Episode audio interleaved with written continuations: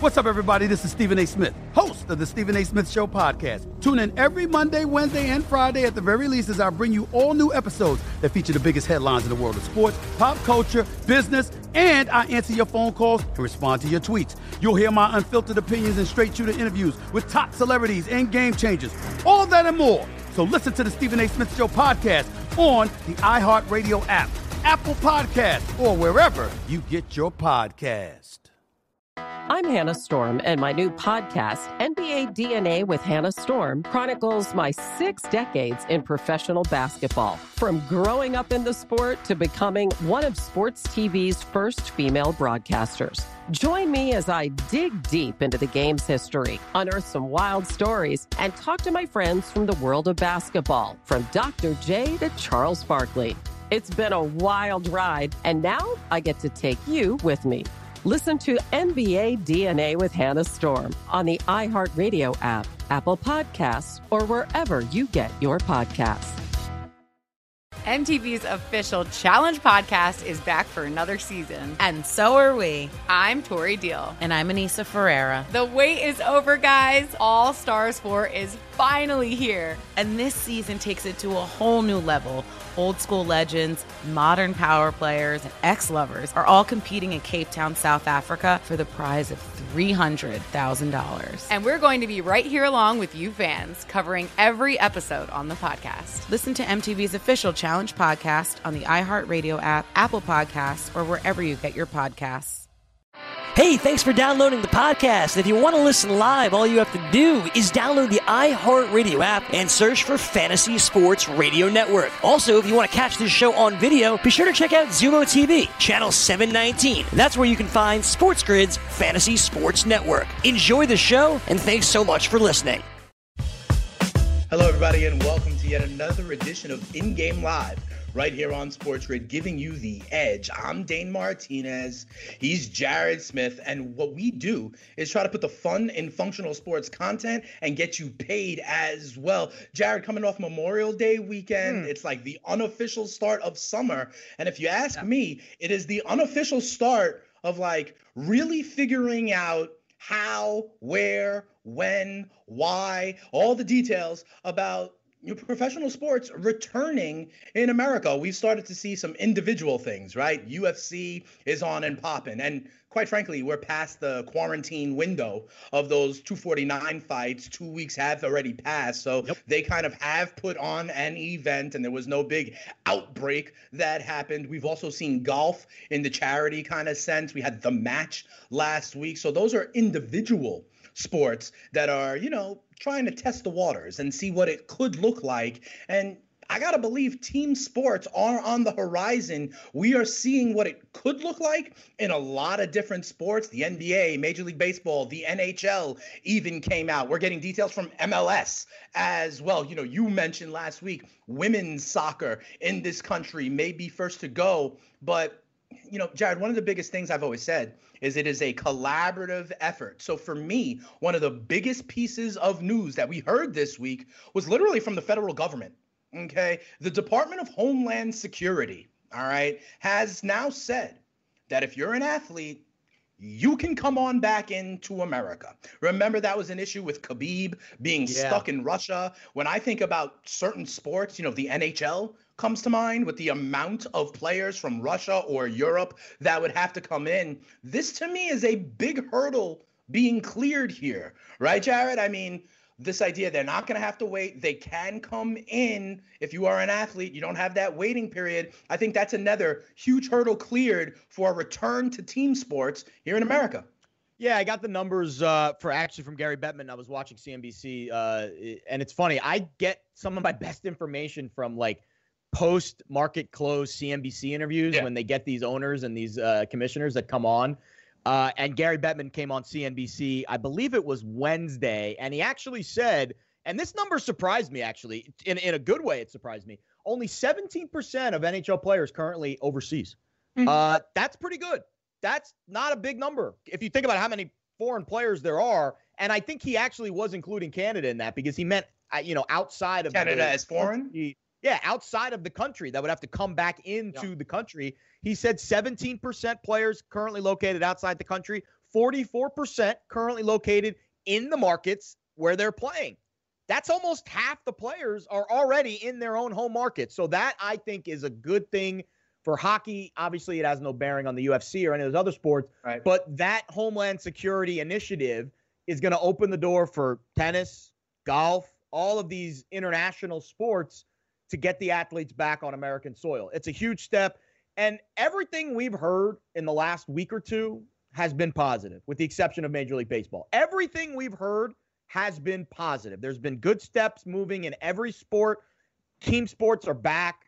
EPL, we heard about that this week. Yeah. June 17th. Bundesliga's back already. Yeah. I'm already betting on Costa Rican Primera División games uh, on random nights. Wait, so wait, wait, wait, wait, hold on, Jared. Are you kicking the KBO by the wayside like you No, dated I'm getting KBO every night. I do And now KBO that like night. hotter girls are coming along, you're K- done with the KBO? It's like that meme where you look back and the girls are. Um, I, KBOs every night. I've been betting KBO. I'm not betting a lot on the KBO. I'm sprinkling. You know, I'm doing my max juice alt you totals. snacking?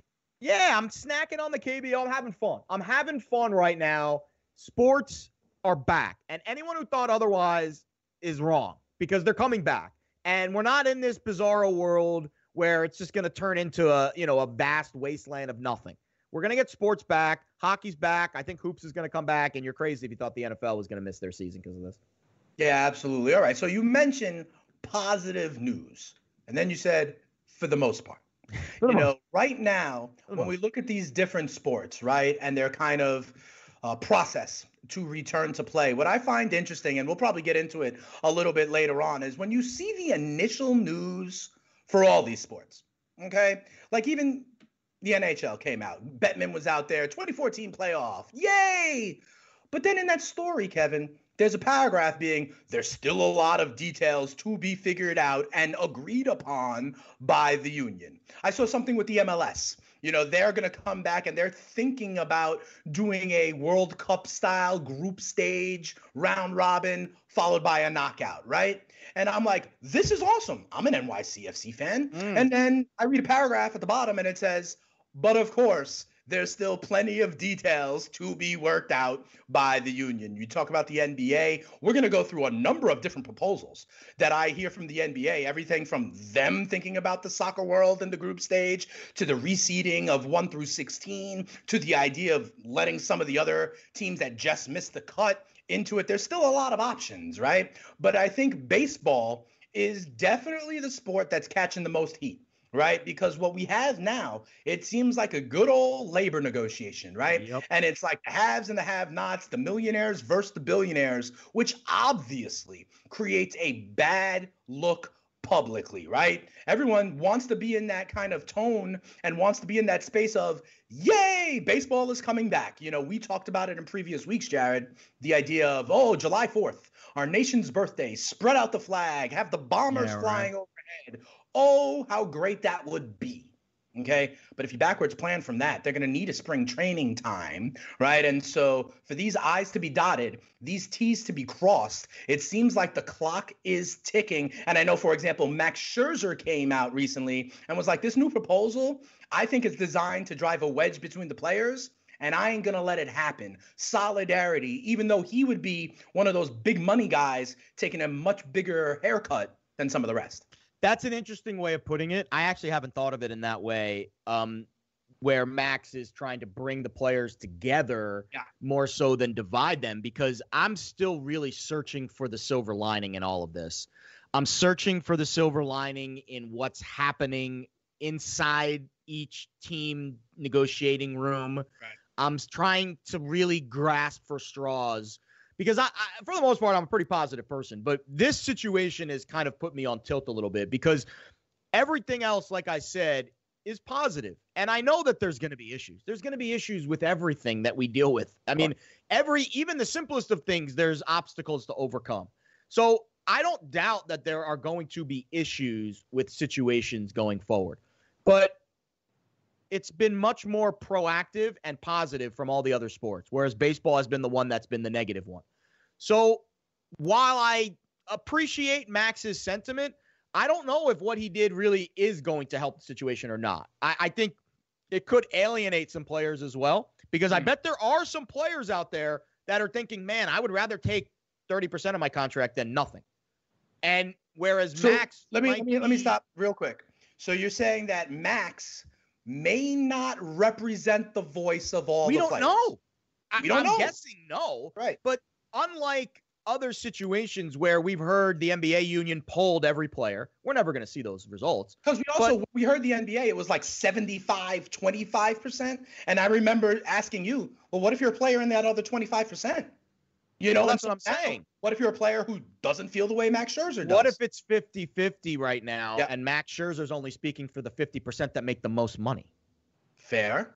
You know, I would throw back to you. What if LeBron James is speaking for only the 75% that want? But then again, what about the other 25%? Maybe there's somebody that lives with their mom who has a compromised immune system, and it's a completely valid concern. You know, I think the, the problem is when one voice whether it's a player, whether it's an owner, whether it's a network, whether it's Mickey Mouse, right? The idea to be speaking for everybody in something that's collectively bargained. You know, we've heard Yeah. Mark Cuban come out and say stuff. We don't know if that is like what we should run with. I think we are in this in between stage kind of with all the sports in this negotiation where we don't exactly know what it's going to look like. You know, in weeks past, I remember telling you, Jared, you know, this idea of they took the prorated cut, right, in baseball. And I remember telling you, I wouldn't be surprised if the players' counter proposal had more than 82 games, right? I remember mentioning that to you as a way to potentially have them make it up. Your co host on the morning after, Ariel, put that out there on social media. Rosenthal, I believe, had the inside scoop that yes, the players are now looking at potentially putting out a 100 game season. I But the feel like- owners are going to lose more money doing that than the 80 game. That see, that's the part that to scares me the most. Is at the end of the day, the owners are businessmen, and and they're not gonna they're they're not gonna lose more money than what they're already losing. Every and and that's the part. I, I'm I'm just I'm, I'm so torn on this one because my my initial reaction is always to side with the players. That's always your gut instinct. They're the ones that are putting their lives and their livelihoods at risk. But side of the players on what? That they should get their money or they yeah, should no, that they deserve to get situation. that they deserve to get their money. But then when you but then when I take a step back and I look at the situation as a whole, and I'm like, no one's getting their money right now. Everyone's hurting. Everyone needs to. Everyone's feeling the pain in some capacity. So if the players feel that they should be avoided from any pain because they were given a sweetheart deal three months ago when nobody really knew what the economic climate was going to be, it's short-sighted on the on the players' part because you're really not seeing the full picture. And and that's why I'm leaning to the owner's side on this. I'm not Okay. and I might be the only person on the planet that is somewhat, you know, sympathizing with the owner's situation here because It's they like are sympathizing with landlords instead of renters. well, and- that's the part that I think is a little bit difficult to grasp for for me because you're right. My brain's like, well, wait a minute. These these guys are billionaires and they're losing millions. You know, i- do you really feel bad for them? And then the part about Max's comment, and we're gonna need like an entire show to really break Yeah, this we'll down. but but This the is the headline Max, right now, right? Before Yeah, league back, figuring out the hair, the how, where, why, when. The devil is in these details. So let's talk about them. the part that Matt, the part about Max's comments that were so alarming, and I want to, I, I don't want to be, I don't want to misquote him, so I'm gonna pull up the, I'm gonna pull up the quote. But the part that really bothered me was when he said, "I'm glad to hear other players voicing the same viewpoint and believe ML." Here's the point: MLB's ML. economic strategy would completely change if all documentation were to become public information. He's basically accusing the owners of fraud. In the And, books. you know, and and that is a very dangerous slippery slope where now it's getting combative. Where Max is not only saying "screw you, owners, we don't like this deal," he's saying that the MLB situation is is misleading, and and what is being what we're being told is not the full picture. Well, that changes a lot.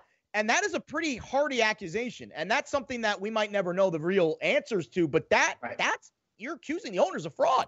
And you know, that is very interesting, you know, Jared, and we're going to talk about it because each league is different. What we hear in public versus what's happening behind the curtain could be different. And we'll talk about them and how it affects all the leagues when we come back. It's in game live.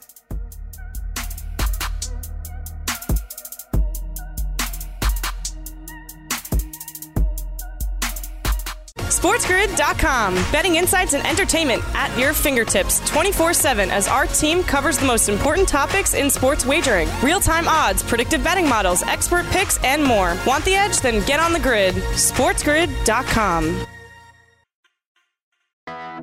I'm Hannah Storm, and my podcast, NBA DNA with Hannah Storm, digs deep into the history of professional basketball, along with my own as one of the first female sportscasters. Now let's get you up to speed on what else happened around the NBA today. We talked to all sorts of people I interacted with, from Dr. J to Charles Barkley and recap iconic moments. Yes, he's got it. He, here he comes. Way rock the baby to sleep and slam dunk. As well as some of the wild stories behind the scenes. We were like, what? What are we in for? The scoreboard crashes before we even tip a game off. Today, the NBA is a global sports and entertainment giant. Players are multimillionaires and cultural icons. Iguodala to Curry, back to Iguodala, up for the layup. Oh, blocked by James. And these stories are about how we got here, both on and off the court. And what's next? Listen to NBA DNA with Hannah Storm on the iHeartRadio app, Apple Podcasts, or wherever you get your podcasts. The Nikki Glazer Podcast. Her roast of Tom Brady stole the show. Now she's talking about it on the latest episode of the Nikki Glazer Podcast. I said, Tell Tom Brady that I'm the Tom Brady of roasting. Lots of people roasted the GOAT, but only Nikki is still being talked about. Every time I refresh my DMs, it's 14 blue check marks of people I didn't even know who knew me are writing like paragraphs to me. Hear that in all episodes of the Nikki Glazer Podcast on America's number one podcast network, iHeart. Open your free iHeart app and search the Nikki Glazer Podcast to start listening. MTV's official Challenge podcast is back for another season. And guess what? So are we. Just in case you forgot, I'm Tori Deal. I'm a six time finalist and a challenge champion. And I'm Aneesa Ferreira, and I've been gracing your screens for the last two decades. I am a veteran challenger and challenge all star. And speaking of all stars, All Stars 4 is finally here. I'm going to be honest, I literally thought this day was never going to come. Well, the challenge gods have answered our prayers, and we're going to be right here along with you fans covering every episode on the podcast. And this season takes it to a whole new level. Old school legends, modern power players, redemption seekers, and ex lovers are all competing in Cape Town, South Africa for the prize of $300,000. Anyone can win, relationships matter, and only one All Star will claim the title of Challenge Champion. Listen to MTV's official Challenge podcast on the iHeartRadio app, Apple Podcasts, or wherever you get your podcasts.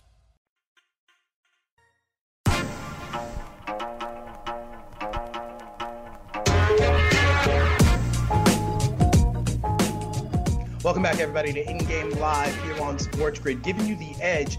Dane and Jared, and what we're trying to figure out is if there's going to be any baseball games to have an edge on. Jared, you know what I mean? And I think, you know, my point, and in some leagues, the details are the financial split.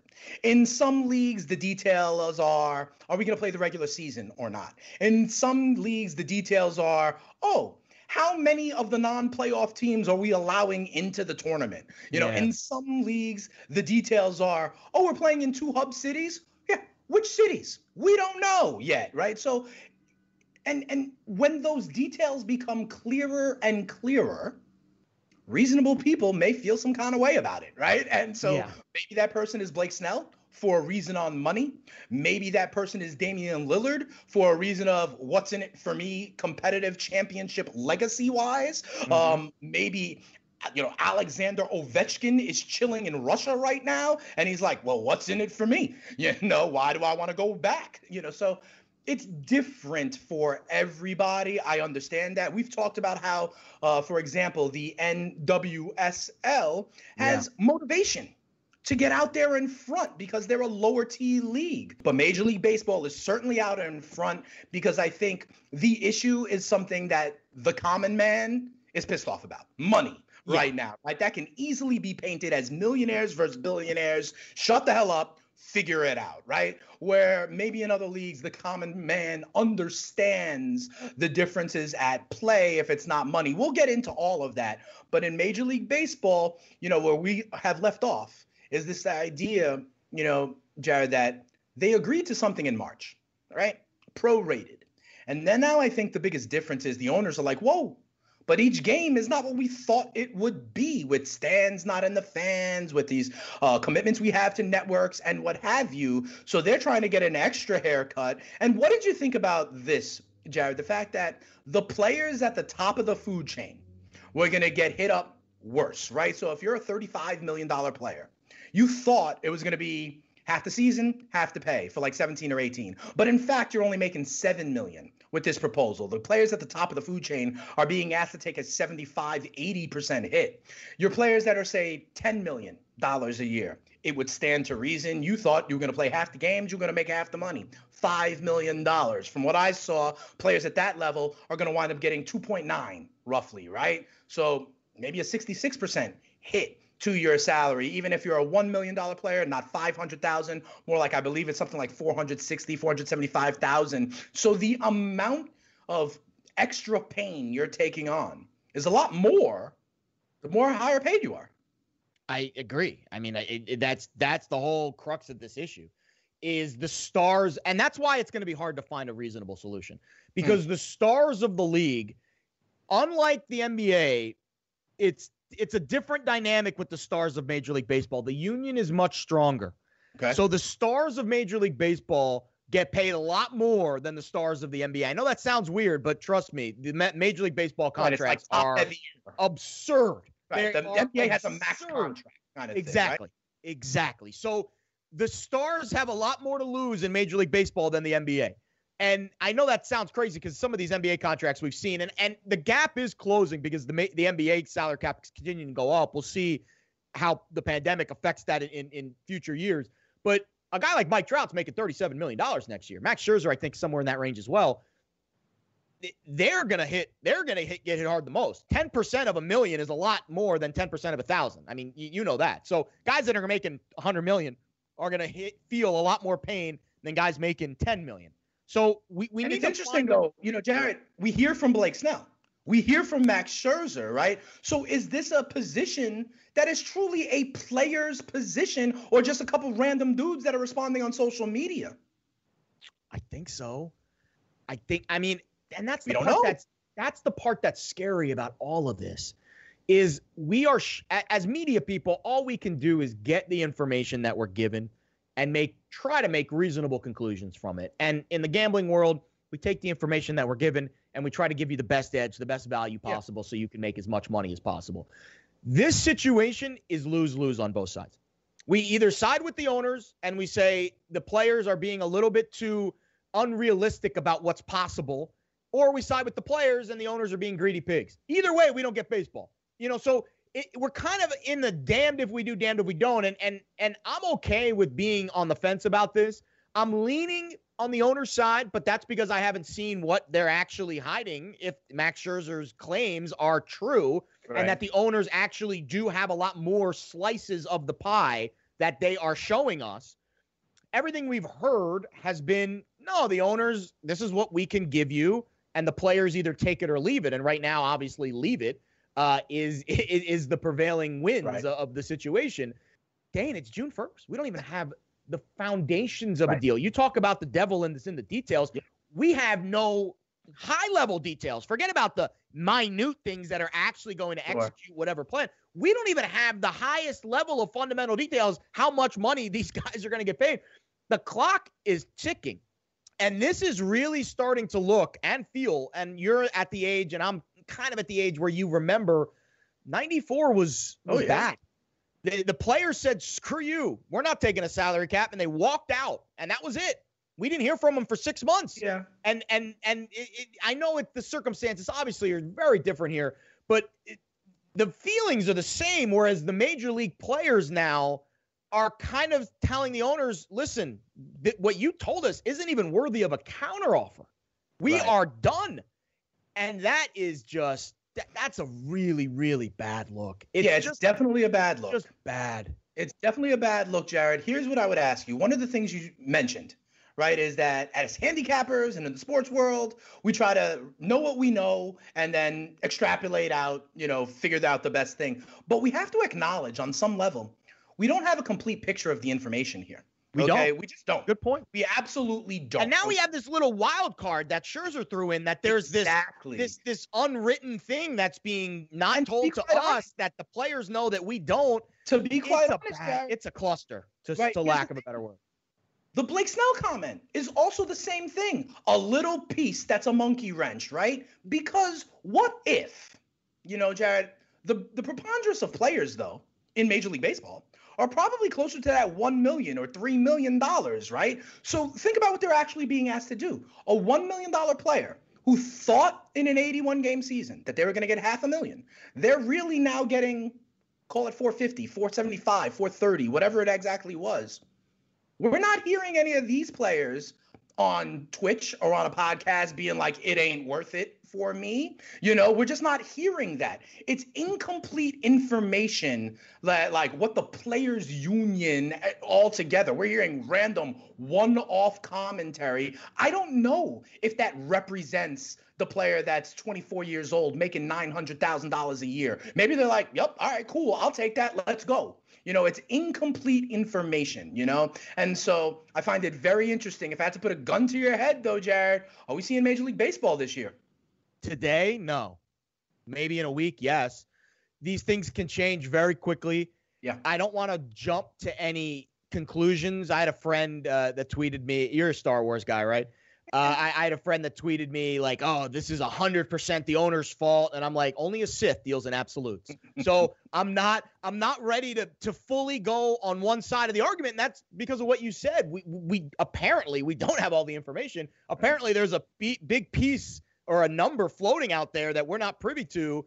And that would obviously change the equation. You know better than anyone. The numbers change the equation. So Sure. if we're missing an X variable for the YZ part of the equation, well, we can't really give you an accurate, you know, assessment of the situation. Yeah. Right now, what I'm looking at, the owners gave the players a deal in March that Right. obviously was a financially disadvantageous deal for the owners Right. because they were assuming they were going to be fans in the stand.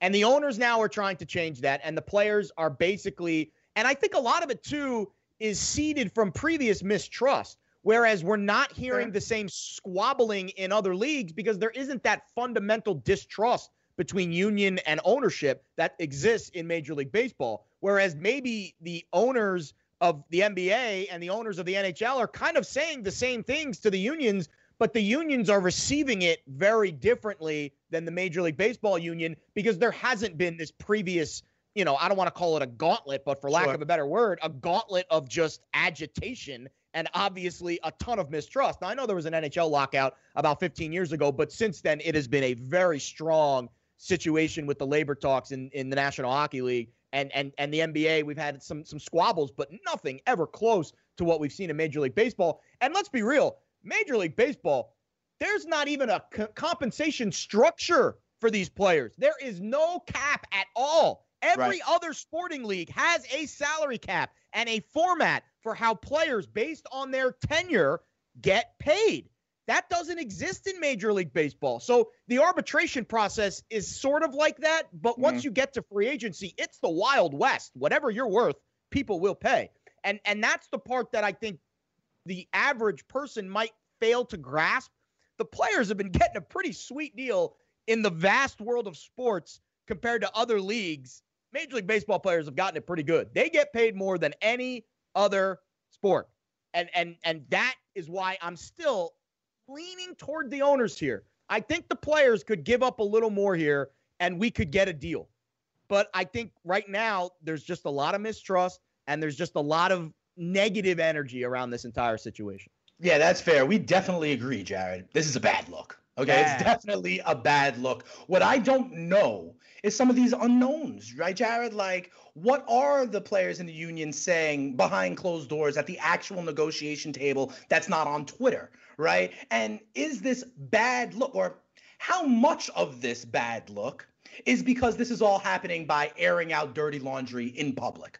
Right? As opposed to maybe the NHL is having all these same conversations, but they're not on Twitter. So we don't know, right? And I think there's a little bit of a balance there. For example, we'll turn our attention to the NBA on the other side of the break. there's a ton of, in my opinion, unanswered questions, right? We've heard a proposal. We've heard the idea of maybe they're going to reseed teams. Maybe they're going to fast forward to the playoffs. We don't know still about those 18 games. What might the playoff look like? Even things like will families be allowed in the bubble, right? These are all details where the devil is still in the details. We'll talk about them in the NBA. We'll compare it a little bit to the Major League Baseball because it seems like Jared thinks that the NBA is in a much better spot. We'll look at it, see, compare and contrast, and uh, we'll see if we actually crown an NBA champion. We'll do that on the other side of the break. It is in game live, giving you the edge. And then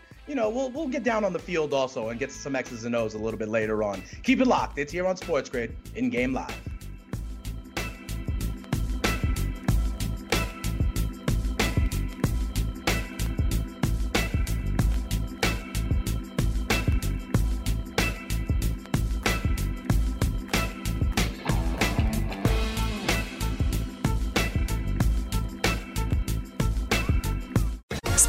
SportsGrid.com. Betting insights and entertainment at your fingertips 24 7 as our team covers the most important topics in sports wagering real time odds, predictive betting models, expert picks, and more. Want the edge? Then get on the grid. SportsGrid.com. I'm Hannah Storm, and my podcast, NBA DNA with Hannah Storm, digs deep into the history of professional basketball, along with my own as one of the first female sportscasters. Now let's get you up to speed on what else happened around the NBA today. We talk to all sorts of people I interacted with, from Dr. J to Charles Barkley and recap iconic moments. Yes, he's got it. Here he comes. Way rock the baby to sleep and slam dunk. As well as some of the wild stories behind the scenes. We were like, what? What are we in for? The scoreboard crashes before we even tip a game off. Today, the NBA is a global sports and entertainment giant. Players are multimillionaires and cultural icons. Iguodala to Curry, back to Iguodala, up for the layup. Oh, blocked by James. LeBron James. And these stories are about how we got here, both on and off the court. And what's next? Listen to NBA DNA with Hannah Storm on the iHeartRadio app, Apple Podcasts, or wherever you get your podcasts. MTV's official Challenge podcast is back for another season. And guess what? So are we. Just in case you forgot, I'm Tori Deal. I'm a six time finalist and a challenge champion. And I'm Aneesa Ferreira, and I've been gracing your screens for the last two decades. I am a veteran challenger and challenge all star. And speaking of all stars, All Stars 4 is finally here. I'm going to be honest, I literally thought this day was never going to come. Well, the challenge gods have answered our prayers, and we're going to be right here along with you fans covering every episode on the podcast. And this season takes it to a whole new level. Old school legends, modern power players, redemption seekers, and ex lovers are all competing in Cape Town, South Africa for the prize of $300,000. Anyone can win, relationships matter, and only one All Star will claim the title of Challenge Champion. Listen to MTV's official Challenge podcast on the iHeartRadio app, Apple Podcasts, or wherever you get your podcasts.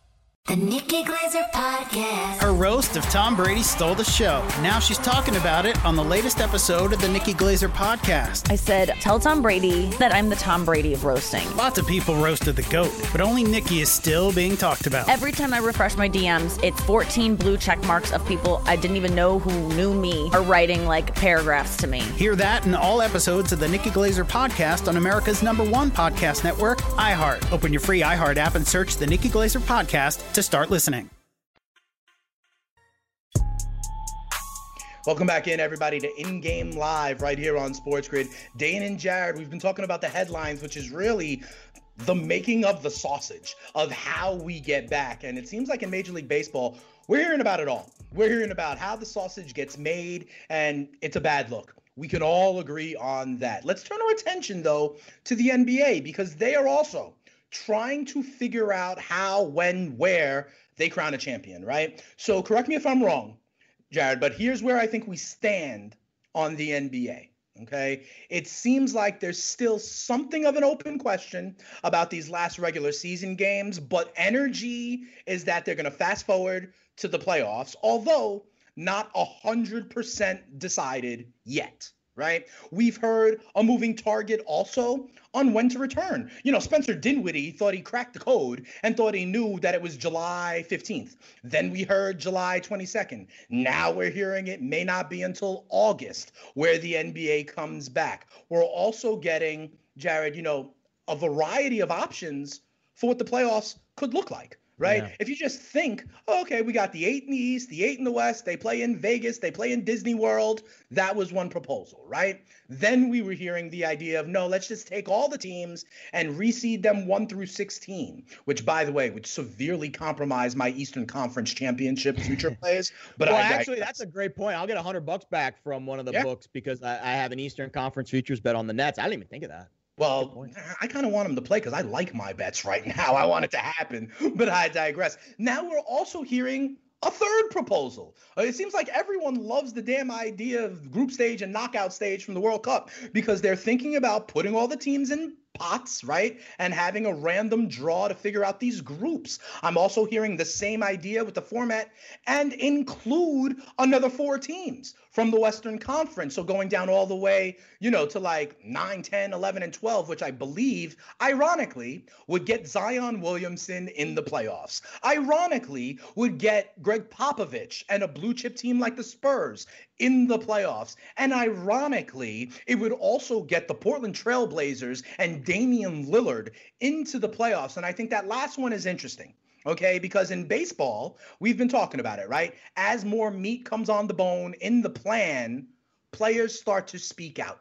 Okay, now we're hearing more about the plan, and there were versions where the Trailblazers, even though they were ninth in the West, there was a version out there where they got to play the rest of the regular season, and then that's it. So teams like the Blazers would be done. In essence, would have to quote unquote play out the string right? And we've talked about this risk of injury for some players, other risks involved. And Damian Lillard came out and said, out in public, kind of like what we're talking about here listen, if they want me to play and the Blazers have no shot at the postseason and ultimately to win the championship, I ain't about it. I ain't risking my ACL on games that don't matter. So I understand it's slightly different, Jared, right? We're not talking about money. We're talking about competitive balance, risk, health, that sort of thing.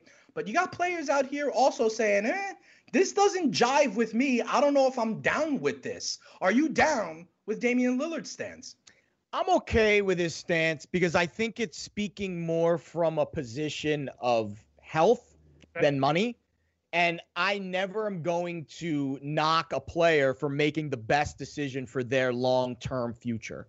Okay. And and it does seem like Lillard's stance is all right, the Blazers are out of the playoffs. If we only play five games, you know, to meet a quota for a, a TV contract, we have no chance of making the playoffs. These games are basically exhibition games.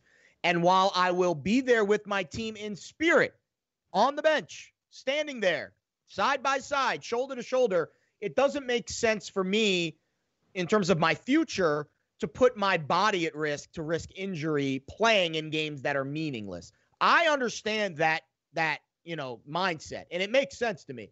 Damian Lillard and if you're a Blazers fan or if you're a Blazers, yeah. you know, shareholder, owner, GM, you don't want Damian Lillard to get hurt in a meaningless preseason game. We've watched preseason games more in the NFL where players have gotten seriously injured in games that mean nothing. And the rhetoric afterwards is, man, I wish he wasn't playing in that right. meaningless game. So I understand Damian's stance. And this stance is very different than Blake Snell, who doesn't want to play at all because he's not getting paid enough. And and that stance is different. Whereas Damian saying, "He listen, we've already played most of the season. The season's almost over. Now you want me to come back and put my neck on the line for five games that mean nothing.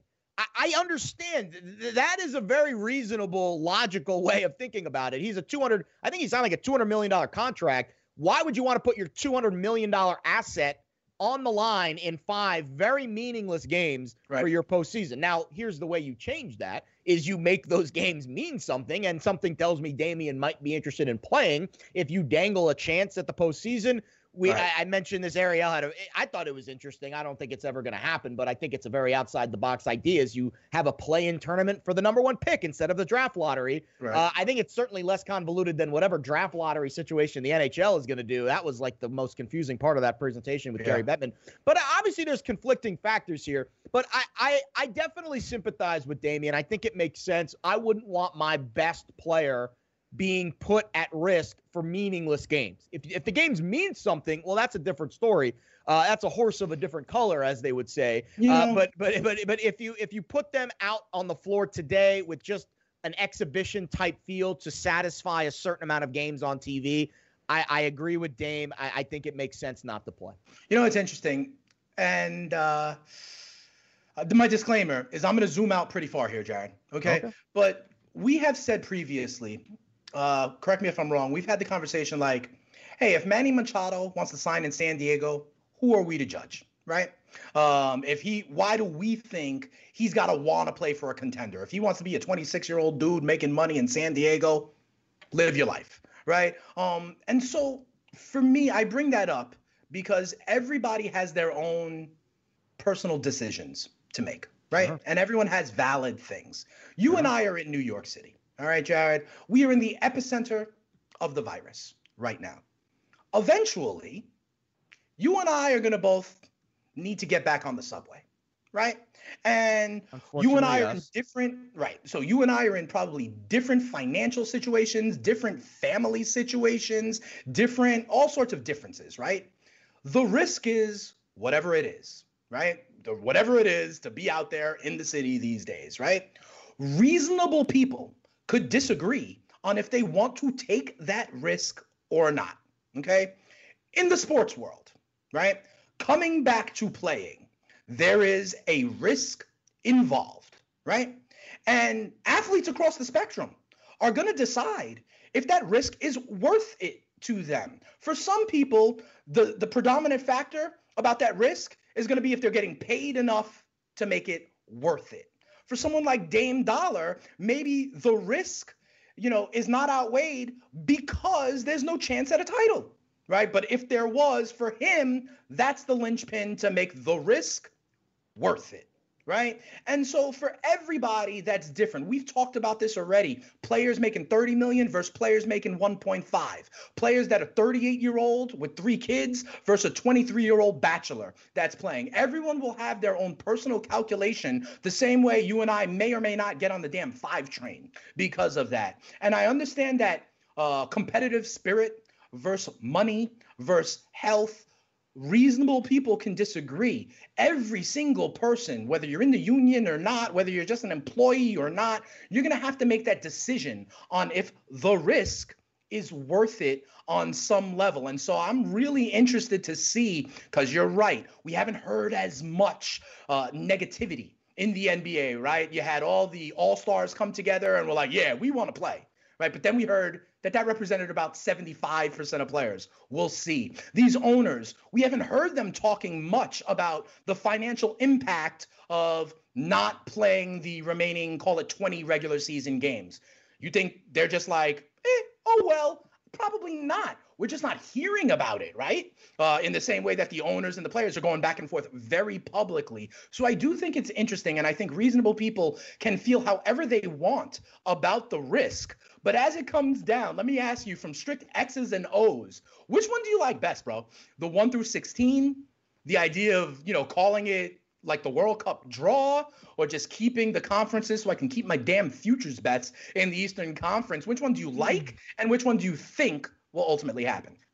I like the idea of giving more teams an opportunity to play in. Okay. I think in the NBA, it's I don't want to say meaningless, but I, I think in the NBA, there's not as much of a of a chance of a team like a 12 seed making Moving it to up the and catching finals. and getting in. It's just it, it's just so rare that we see the upsets in the NBA. Whereas in hockey, they happen all the time. I mean, we you know last year we saw the, the best Mm-hmm. Sure. team in the entire league lose Don't in the remind first me. round. I had minus 300. Don't remind me. I'm sorry to bring Damn up something.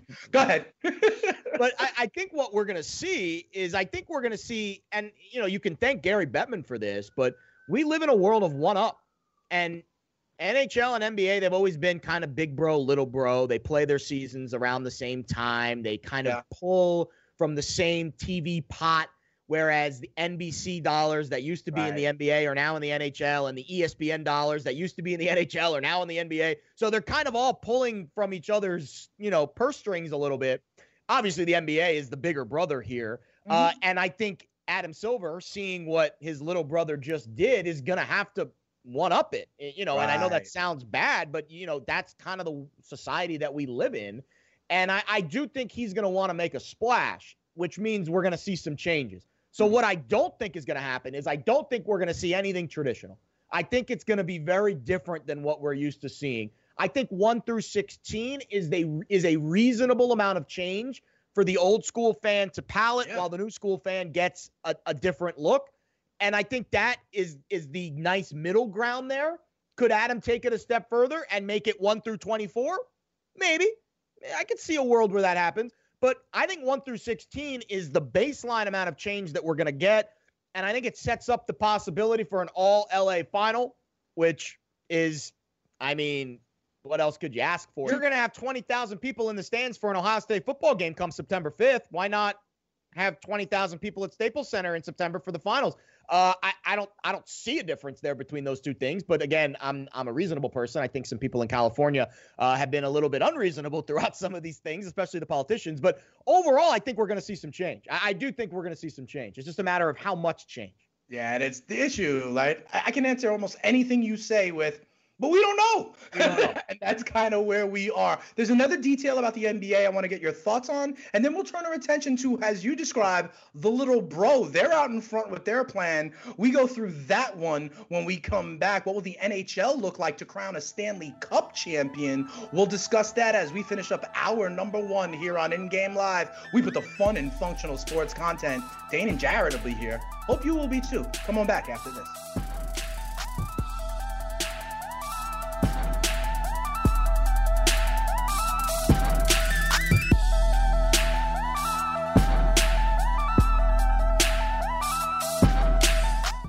SportsGrid.com. Betting insights and entertainment at your fingertips 24 7 as our team covers the most important topics in sports wagering real time odds, predictive betting models, expert picks, and more. Want the edge? Then get on the grid. SportsGrid.com. I'm Hannah Storm, and my podcast, NBA DNA with Hannah Storm, digs deep into the history of professional basketball, along with my own, as one of the first female sportscasters. Now let's get you up to speed on what else happened around the NBA today. We talked to all sorts of people I interacted with, from Dr. J to Charles Barkley, and recap iconic moments. Yes, he's got it. He here he comes. Way rock the baby to sleep and slam dunk. as well as some of the wild stories behind the scenes. We were like, what? What are we in for? The scoreboard crashes before we even tip a game off. Today, the NBA is a global sports and entertainment giant. Players are multimillionaires and cultural icons. Iguodala to Curry, back to Iguodala, up for the layup. Oh, blocked by James. LeBron James. And these stories are about how we got here, both on and off the court. And what's next? Listen to NBA DNA with Hannah Storm on the iHeartRadio app, Apple Podcasts, or wherever you get your podcasts. The Nikki Glazer Podcast. Her roast of Tom Brady stole the show. Now she's talking about it on the latest episode of the Nikki Glazer podcast. I said, tell Tom Brady that I'm the Tom Brady of roasting. Lots of people roasted the GOAT, but only Nikki is still being talked about. Every time I refresh my DMs, it's 14 blue check marks of people I didn't even know who knew me are writing like paragraphs to me. Hear that in all episodes of the Nikki Glazer podcast on America's number one podcast network, iHeart. Open your free iHeart app and search the Nikki Glazer podcast to start listening. MTV's official Challenge podcast is back for another season. And guess what? So are we. Just in case you forgot, I'm Tori Deal. I'm a six time finalist and a challenge champion. And I'm Aneesa Ferreira, and I've been gracing your screens for the last two decades. I am a veteran challenger and challenge all star. And speaking of All Stars, All Stars 4 is finally here. I'm going to be honest, I literally thought this day was never going to come. Well, the challenge gods have answered our prayers, and we're going to be right here along with you fans covering every episode on the podcast. And this season takes it to a whole new level. Old school legends, modern power players, redemption seekers, and ex lovers are all competing in Cape Town, South Africa for the prize of $300,000. Anyone can win, relationships matter, and only one All Star will claim the title of Challenge Champion. Listen to MTV's official Challenge podcast on the iHeartRadio app, Apple Podcasts, or wherever you get your podcasts.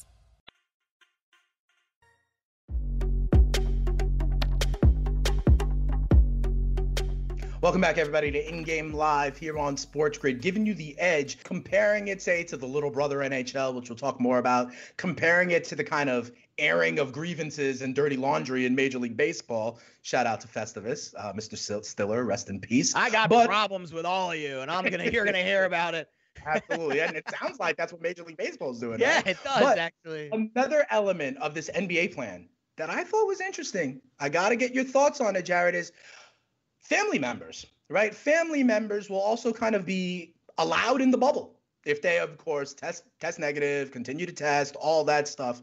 To me, man, that's another that's another monkey wrench that if I'm a player, I don't know how I feel about it, honestly, Jared. And when you think about all the players in the league, I guarantee they're gonna feel differently about it when you when you think about it, right? So cool. You may have the some family members be able to be inside the bubble. What do you think about this, Jared? What if one of the family members gets sick? What if this compromises the amount of testing that they can have and then out for the public? I mean, I I don't know how I feel about this. I understand the idea of comfort for the players, but I don't know if I would want to subject my kids or wife to the same kind of risk that we're talking about here. I, I do agree with you on this one. I, I- do think uh, this was a concession that Hmm. was made by the owners that said, And "Listen, interesting that we didn't hear boo about it back and forth then, right? No. And and again, that's and and it's funny because you know we do the morning after every day. We only do this show two days a week, so it's it it.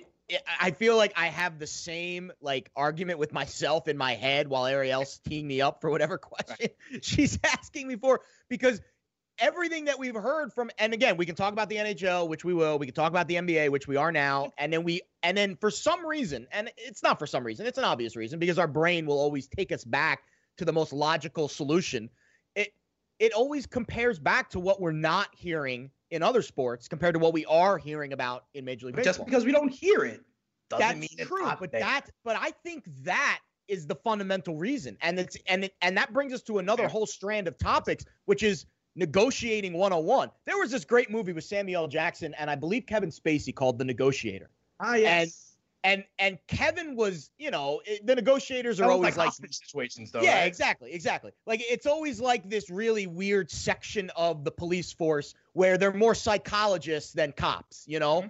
And and as psychologists, it, there is a gambling aspect to psychology and to negotiating because you're trying to know what you're willing to give, in this case, risk, and what you're getting back.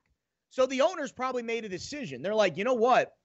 We can take a little more risk with the testing and opening up the players to other people because maybe it'll keep them quiet and give them, a, you know, it, it, where where do we give? Where do we negotiate and where where are we willing to kind of bend a little bit to keep the train moving towards having a season?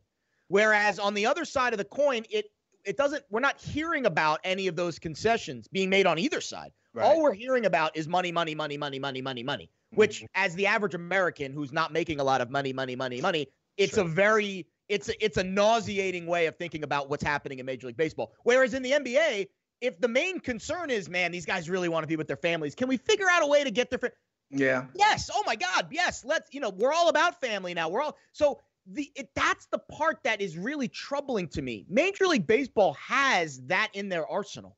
They mm-hmm. can make the argument about about family and about testing and about safety, but they're choosing to make the money side the more public thing here.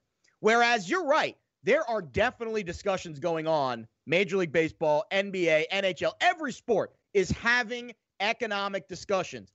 But why are we only hearing about the economics of Major League Baseball? We're not hearing about, you know why? All of these things are happening. People are Mhm. dying, families are breaking up, and you're squabbling over a few pennies. I know it's more than a few pennies, but I was trying to hammer home the the theme of the day, Absolutely. money, money. I agree money. with And you. we're all about money here, but it, it it's just it's just such a different look.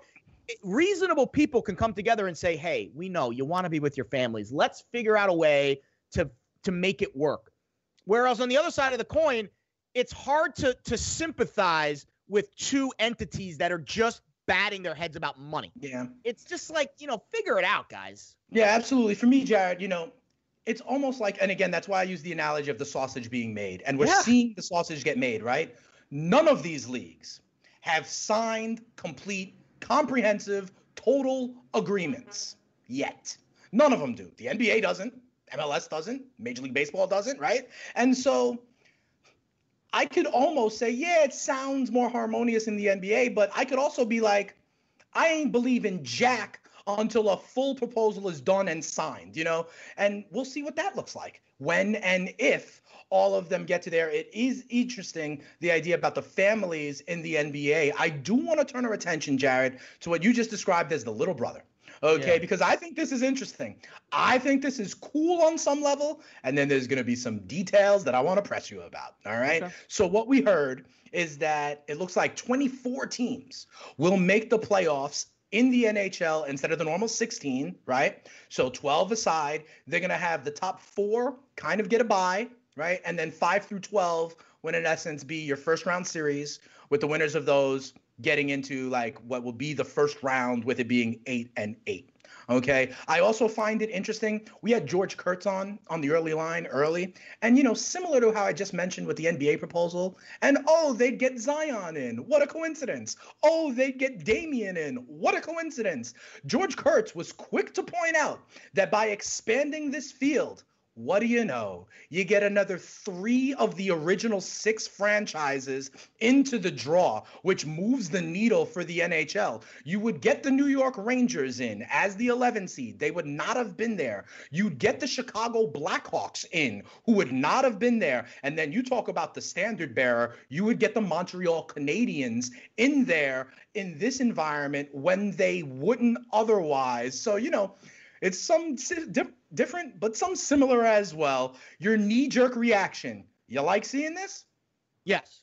I, Tell I me think why. the NHL plan rings true. I think it's the perfect amount of reform mixed with the original playoff format. So nothing's really changing with their playoff format, Dane. They're having best of seven Sure. quarterfinals, best of seven semifinals, best of seven conference finals, Sure. Best of seven Stanley Cup finals. Nothing different there. That's the same. The only thing that's changing is the ridiculous draft lottery things, which at the end of the day is not like no one's gonna no one's gonna you know lose their lunch over the draft lottery changing. But the qualifying round is really the only thing that's changing here. And mm-hmm. at this point in the the regular season, I think it's safe to say that the teams that are in the qualifying round are all teams that are still kind of were on the fence about making the playoffs. You probably can make the case that probably seeds five and six were Right. probably safe. Would have been more safe, yeah. But you know, I, I mean, you know, we're really splitting hairs if you're like, man, well, six and seven were this and that. I, I think we, we have to work in some kind of general sense here when we're advancing from one season to the next without a full definite conclusion. I think it's unfortunate for the teams in the top four because they're not going to get the full advantage of home ice like they should get. And that we talked about that in the NBA also, right? Yeah, like the- and, and that's and that's unfortunate, but every team's on the same level playing field. So as where the home teams aren't going to get four home games, well, the road teams aren't, you know, the, the, the lower seed won't get their three home games. So they won't have the advantage of their home ice. And you know better than me, and you know better than anyone, the, the building you play in in the NHL is is a huge difference. The one advantage that the home team will still get that can be understated sometimes in hockey is the is the is the last change. And like last AB in baseball, the home team in hockey does get the last change, which is statistically important. Sure. It's a small, understated advantage, but it is still an advantage. So the home teams, the top four, will still get that. I really like the playing for seeding. I think that gives those top four teams among the top four. yeah, I like that. It gives them because that was the whole issue with this. You have five versus 12, six versus 11. Well, the top four is kind of sitting on their hands. They need a And- runway also. They need to get Yes. its game shape. and they're also important games because you want to be one, you don't want to be four. And I know it's not as important, but I would rather be one than four. I tell you that. Uh, and, and so overall, I think they got the mechanism right. The parts that are unfortunate, Alex Ovechkin, who's going for his ninth 50 goal regular season, mm. well, he's not going to get that chance. It's right. going to be tough circumstances. Another thing that's tough, too, teams with really big stars, I mm-hmm. don't think the star power is going to be as you know, prominent in hockey as it will be in the NBA because the hockey game relies so much on team cohesion. Oh. And the stars usually take advantage of the role players who set them up. And unless we get to a point where there's a lot of game, maybe towards the end of the postseason, they will become more prominent. But my guess is at the beginning of this, which is why I love some of these underdogs early, I think you're going to see a lot of a lot of, you know, just grittiness kind of mm. will you through these first few games whereas the polish you know hockey can be such a such an ice dance sometimes right. you might not get that polish from those you know really star players you know the the, yeah, the sure. you know the Connor McDavid's and the Sidney right. Crosby types until they get Later their on. own ramp up so it might be a little gritty early it might be a little tough to watch it might have a lot of unders uh, but overall I think they got the mechanism right I think the amount of games rings true. And I think the expansion is just enough to give us another taste and to let those teams that were kind of on the outside have a chance to take their bite at the apple. All right, fair enough. And you know, in other sports, for example, we talked about like Ben Simmons would be back, James Paxton would be back in baseball, and this remains in hockey also. Kurtz was talking about like Jonathan Toews and Patrick Kane would be ready to go for the Chicago Blackhawks, where they would not if this was Chris two Kreider months ago. So you got to think about that back for the Rangers. As well. Absolutely. There's plenty of examples. Uh, we're coming up on the end of hour one. We're going to keep up this conversation going into hour two. I got to tell you two elements of this, and I'll set you up. We'll talk about it on the other side of the break. One, and Kurt's made this point, and I agree. You know, the idea, though, in hockey, Jared, of the quote unquote hot goalie. I think can be really interesting here, specifically if you look at a team like the Montreal Canadiens, who all of a sudden get in in the finals, you know, seed, but they got Price, and who can absolutely get hot and then you know take them pretty far. The other thing I'm going to ask you to think about, okay? Unlike all these other sports, remember I started out in one talking about homeland security, athletes can come in. You said only 17% of them. What about the fact, though, here that in the NHL, we've talked about local governments, state governments. What about in the NHL? It's going to be probably a collaboration between two countries' hmm. governments on a number of levels. We'll talk about that and if there's some details to figure out on that one as well. We take a look at the NHL's return to play plan, the 2014 playoff, and then we give you some fantasy look at the second base position in hour number two as well. All that and more. We got UFC leans, big hour two. Stay right there. Come on back in game live. We'll be back for hour number two right after this.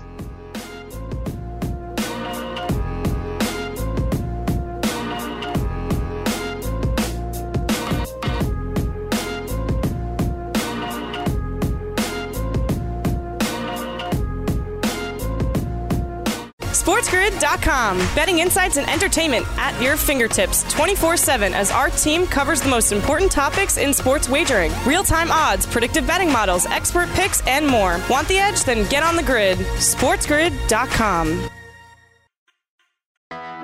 I'm Hannah Storm, and my podcast, NBA DNA with Hannah Storm, digs deep into the history of professional basketball, along with my own as one of the first female sportscasters. Now let's get you up to speed on what else happened around the NBA today. We talk to all sorts of people I interacted with, from Dr. J to Charles Barkley, and recap iconic moments. Yes, he's got it. He here he comes. Way rock the baby to sleep and slam dunk. as well as some of the wild stories behind the scenes. We were like, what? What are we in for? The scoreboard crashes before we even tip a game off. Today, the NBA is a global sports and entertainment giant. Players are multimillionaires and cultural icons. Iguodala to Curry, back to Iguodala, up for the layup. Oh, blocked by James. LeBron James. And these stories are about how we got here, both on and off the court. And what's next? Listen to NBA DNA with Hannah Storm on the iHeartRadio app, Apple Podcasts, or wherever you get your podcasts. The Nikki Glazer Podcast. Her roast of Tom Brady stole the show. Now she's talking about it on the latest episode of the Nikki Glazer Podcast. I said, tell Tom Brady that I'm the Tom Brady of roasting. Lots of people roasted the GOAT, but only Nikki is still being talked about. Every time I refresh my DMs, it's 14 blue check marks of people I didn't even know who knew me are writing like paragraphs to me. Hear that in all episodes of the Nikki Glazer Podcast on America's number one podcast network, iHeart. Open your free iHeart app and search the Nikki Glazer Podcast to start listening. MTV's official Challenge podcast is back for another season. And guess what? So are we. Just in case you forgot, I'm Tori Deal. I'm a six time finalist and a challenge champion. And I'm Aneesa Ferreira, and I've been gracing your screens for the last two decades. I am a veteran challenger and challenge all star. And speaking of all stars, All Stars 4 is finally here. I'm going to be honest, I literally thought this day was never going to come. Well, the challenge gods have answered our prayers, and we're going to be right here along with you fans covering every episode on the podcast. And this season takes it to a whole new level. Old school legends, modern power players, redemption seekers, and ex lovers are all competing in Cape Town, South Africa for the prize of $300,000. Anyone can win, relationships matter, and only one All Star will claim the title of Challenge Champion. Listen to MTV's official Challenge podcast on the iHeartRadio app, Apple Podcasts, or wherever you get your podcasts.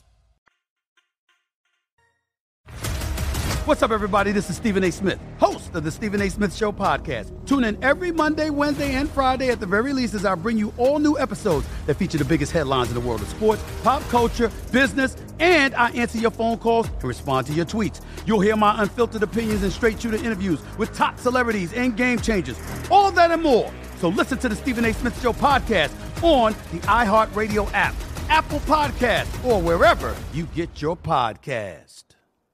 I'm Hannah Storm, and my new podcast, NBA DNA with Hannah Storm, chronicles my six decades in professional basketball. From growing up in the sport to becoming one of sports TV's first female broadcasters. Join me as I dig deep into the game's history, unearth some wild stories, and talk to my friends from the world of basketball, from Dr. J to Charles Barkley. It's been a wild ride, and now I get to take you with me. Listen to NBA DNA with Hannah Storm on the iHeartRadio app, Apple Podcasts, or wherever you get your podcasts. MTV's official Challenge podcast is back for another season. And so are we. I'm Tori Deal. And I'm Aneesa Ferreira. The wait is over, guys. All Stars 4 is finally here. And this season takes it to a whole new level. Old school legends, modern power players, and ex lovers are all competing in Cape Town, South Africa for the prize of $300,000. And we're going to be right here along with you fans, covering every episode on the podcast. Listen to MTV's official Challenge podcast on the iHeartRadio app, Apple Podcasts, or wherever you get your podcasts.